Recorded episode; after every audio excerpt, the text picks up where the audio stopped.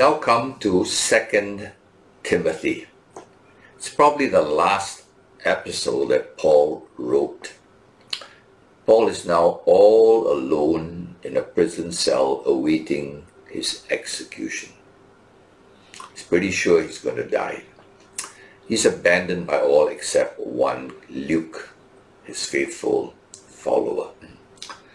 Right? He had been betrayed by Alexander, the coppersmith, whom he names as a bad guy. Right? So let's go straight into Second Timothy chapter 1. Let's look at verse 2. To Timothy, my beloved child. I know his longing for Timothy, his only son actually in the faith. Verse 4 As I remember your tears, I long to see you that I may be filled with joy. You know, he's so lonely now in a sense and just dying to see his spiritual son before he goes. Okay, so we see the heart of Timothy for his disciple, his mentee. In chapter 1, verse 7 and 8, for God gave us a spirit not of fear, but of power and of love and self-control. Therefore, do not be ashamed of the testimony about our Lord, nor of me, his prisoner, but share in suffering for the gospel by the power of God. All right, he tells Paul that God has not given us the spirit of fear, but of power and of self-control. Now, why does he write this to Timothy? Timothy, I think, if you look at Paul's writings to him, tended to be a little bit on the timid side. He's not one of those naturally bold people. He was made bold by the Spirit of God. And then he tells you, you don't shouldn't have the spirit of fear. Go ahead. Keep on going, right? And he says in verse 8, don't be ashamed of me, the prisoner, but share in suffering for the gospel. I want you to know this word suffering occurs many times in this epistle, short epistle. Okay, so if we look at this book of Timothy, this epistle, it's not about us just doing practical work, but practical work to the extent of sacrifice and suffering. Right? Again, very alien to Christianity today. Our idea of Christianity is scholarship, not sacrifice. Hmm. And so he tells them suffering, and that word again occurs several times, okay, in this. Uh, and verse 15 15 of chapter 1, hmm, you are aware that all who are in Asia turned away from me, among whom are Phygelus and Hermogenes. Right? Now, you see, Paul's alone in jail. He's probably the most faithful disciple of God, of Jesus. And yet, where does he end up? In jail. All alone, abandoned, in a sense, left Luke and him alone. What a terrible position to be in. Now, this is very alien to Christianity today. Christians believe that if you are a believer today, all will be well.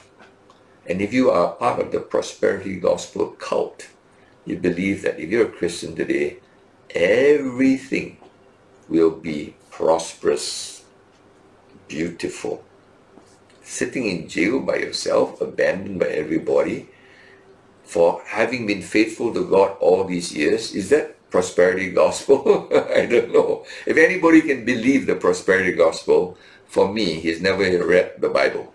All right? He's never read the Bible. He's read what his prosperity gospel cult leader has told him. Okay? To me, it's as simple as that. You say, why do people believe him? Simple. You don't know the Bible? and all you know is the bits and pieces that are thrown at you and you grab it, you know, and uh, you read their books and you hear their sermons, what do you expect? Okay? Do you feel sorry for them? Well, to some extent, yes. But if you ask for trouble, you get it. You don't want to find truth, you won't find it. Simple as that, right? So, to me, Paul, just looking at Paul, people say, if you're a faithful Christian. Is anybody more faithful than Paul? Name one. Anybody suffer like him, shipwrecked, beating, stoned? That's called we shall reign in life by some some uh, famous preacher, you know, who's a prince. okay, Paul's a prisoner. okay, so you want to read the Bible? You want to pull, pull out verses that can support your your lives? Of course. Anybody can pull out a verse. Anybody can pull out a speech out of a best guy and make him sound bad. Mm-hmm. It's no challenge. right. Mm-hmm. chapter 2. All right, let's move on to chapter 2, mm-hmm. verse 3 to 7.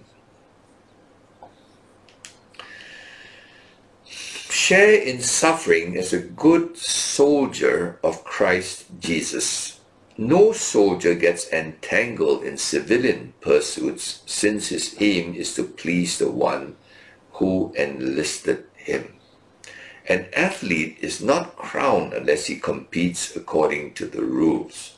It is the hard-working farmer who ought to have the first share of the crops. Think over what I say, for the Lord will give you understanding in everything. Okay? Share in suffering as a good soldier of Christ. Does it sound like the Christianity we have today? Soldiers in church? Scholars in class? Yes, plenty. Students in classroom? Yes, plenty. Soldiers? Uh, have to look around, can't find any. Suffering soldiers? Uh, probably don't exist even in our, dreams, okay, mm, or nightmares. The athletes in those days trained extremely hard.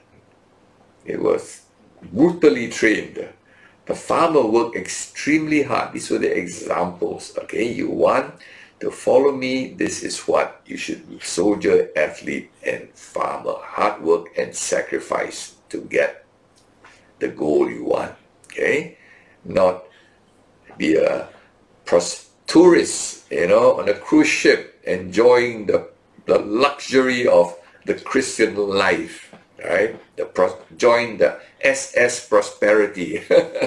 okay, cruise ship prosperity. Now, chapter 2, verse 10. Mm-hmm.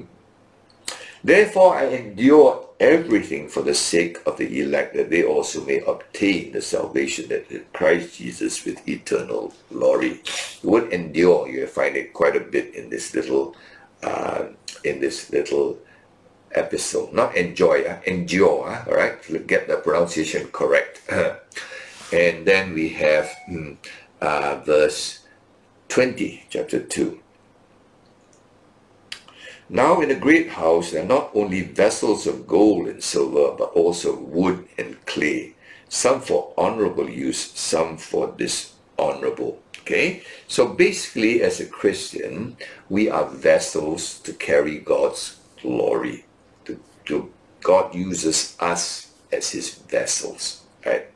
Now, if we prepare ourselves, then we are vessels for honor. God will use us for greater things, for His glory. Yeah? Greater mean not prosperity, for His glory.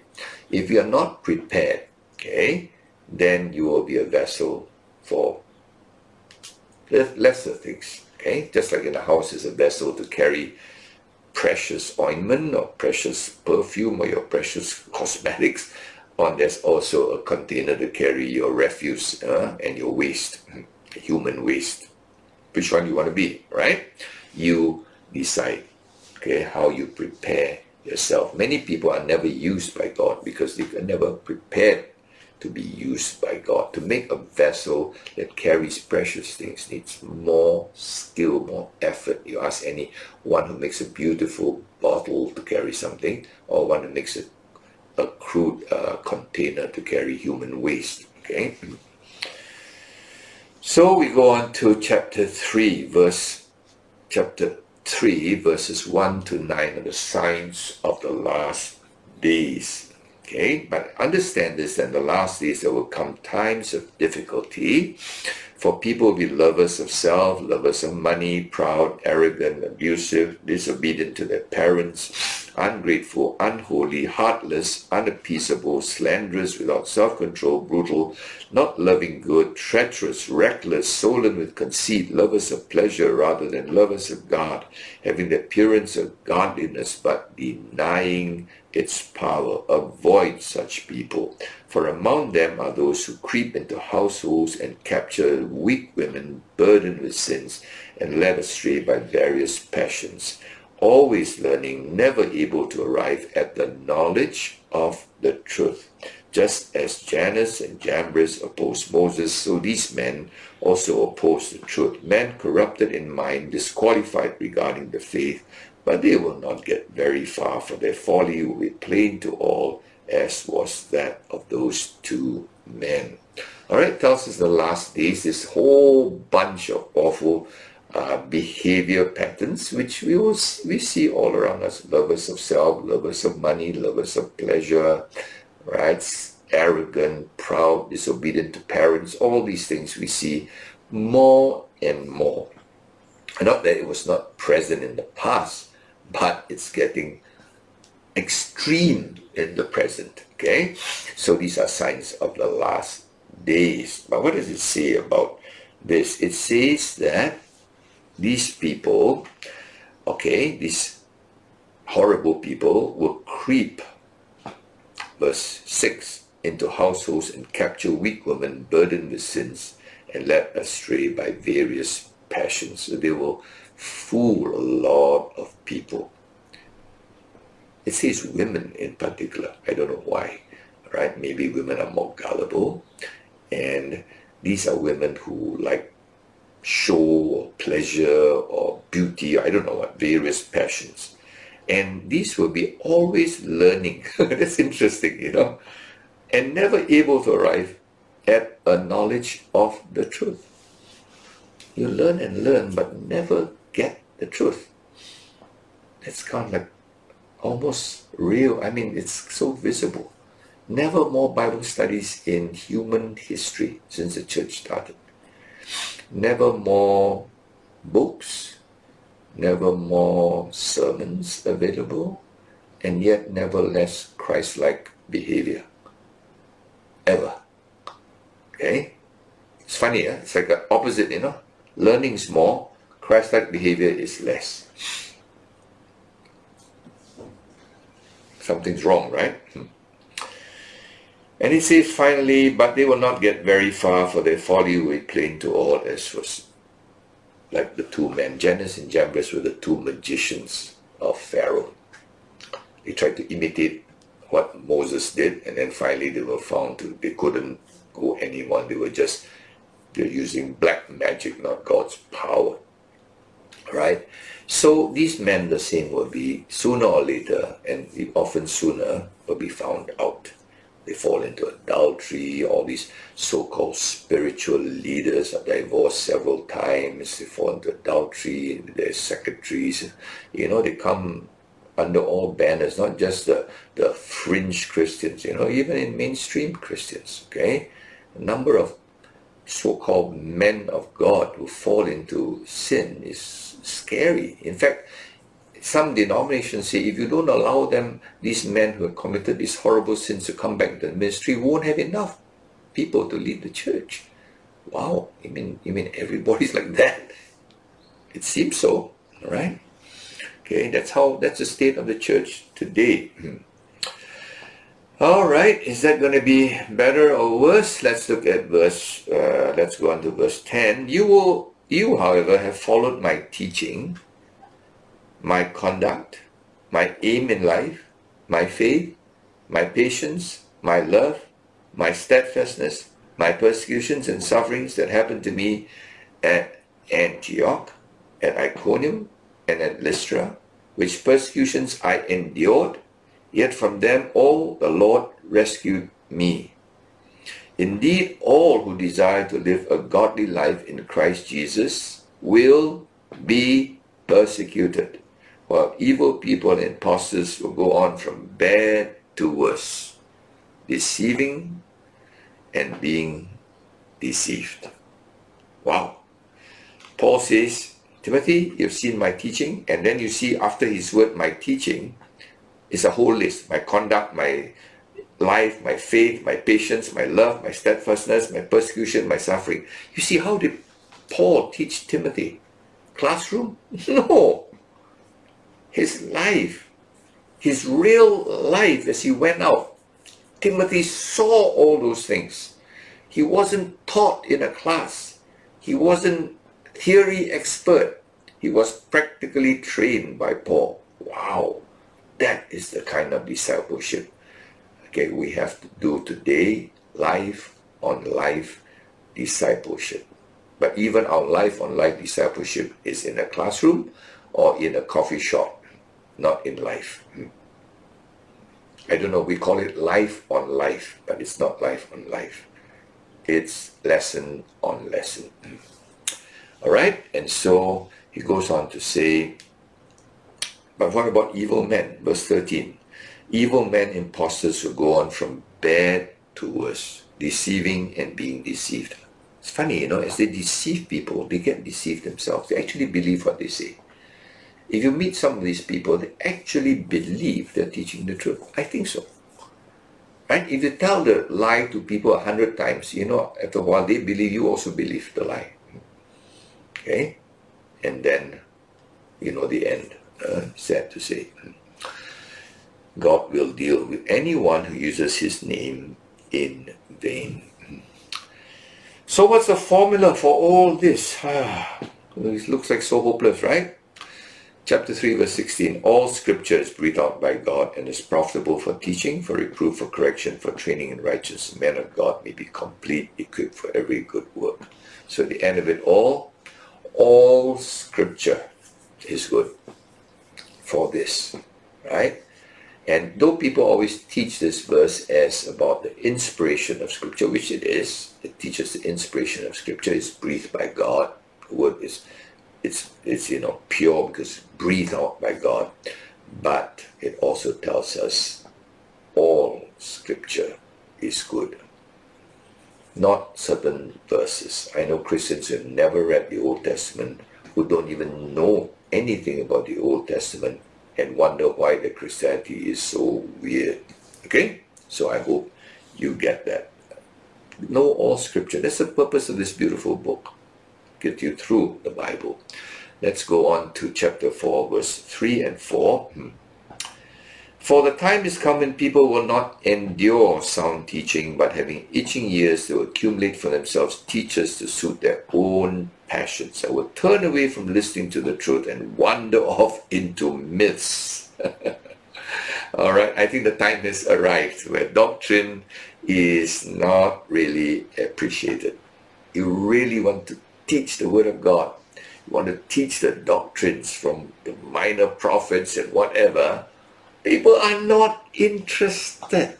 Totally no interest. I'm talking about Christians. But when you tell them myths and stories and testimonies, oh my goodness, they could read every kind of thing about, wow, this Christian did this, wow, you know, the time has come. Itching ears, right? Not a real hunger for the word of God. Finally, chapter 4, verse 7 I have fought the good fight, I've finished the race, I've kept the faith. I hope we can all say that. Fought the good fight. Right? Finish the race God has given to you. Your race is not my race. We all run a different race. We never run on the same track. We never compete with one another because each one has to run his race, not the race. But you keep the faith. I have run my race, you run your race. Hope you finish it. I hope I finish it. But we all keep the faith. Right? The faith is common. The race is personal. And then chapter 4, verse 9, Paul says, Do your best to come to me. He's pleading for Timothy, please come and see me. Right? He says, please bring my coat. It's going to be winter. I'm going to shiver. Please bring some of the important documents. I'm going to die. I want to hand over my ministry to you. Right? Whether Timothy ever reached in time before Paul was executed. See, Ephesus is quite far from, from Rome. We don't know. We don't know. It's left unknown. Okay? But here I like the last part, 417. But the Lord stood by me and strengthened me so that through me the message might be fully proclaimed and all the Gentiles might hear me. All right? So I love this part. Paul's all alone in a very real sense, but he's not alone. The Lord stood by me. You know, it's kind of unusual that he wrote this. The Lord stood by me. You know, it's time when you feel all alone, it's a time when you sense God's presence the most. Irony, you know, when you've got so many people around you, so much support around you, you cannot sense the presence of God. He's sort of like pushed back by the visible. But when the visible is not there, the invisible becomes clearer, and God, whoa, God's presence is right in the cell with him. Right? And that was Paul's almost his last words. Hmm. So you really want to know God? Sometimes you just have to go through all these trials and difficulties that Paul went through to enjoy the very presence and real presence of God. Okay, so what have we learned in Second Timothy? Suffering, endurance, Okay? What did we learn about God, about Jesus in Second Timothy? God is a sacrificial God. He gave his son. He suffered when he gave his son to us. Remember that. It's not like, ah, let's give my son. You know, when Jesus came to this earth to be man, he left the glory of heaven. For how long? Right? He said, oh, 33 years, and he went back. But he went back as what? As God the Son? Yes. But also as Son of Man. You know Jesus? 2,000 years ago became man. And today he's still, still, repeat, still 100% God, 100% man. Is that a sacrifice? Ask yourself a question. Glorious God from eternity, Son of God, infinite. And then 2000 years ago, linked on. I don't I cannot explain it, huh? sorry, ah. huh? incarnated into man. So no more 100% God alone, but 100% God, 100% man. Is that a sacrifice? Is that a permanent sacrifice since that time? Yes. You know how much Jesus sacrificed for you? Not 33 years, not just the cross, but to be with you, he became man. To be with us in eternity, in the eternal new heaven, new earth, he is God, man with us. Is that a sacrifice? Yes. Do you know the God who sacrifices, who gave his son? That his son would then, thenceforth always be God, man? Yes. I hope today when you see the sufferings of Paul in this letter and of Timothy, you will see God, amazing God who not only loves us, but loves us with a sacrificial love. May God bless you.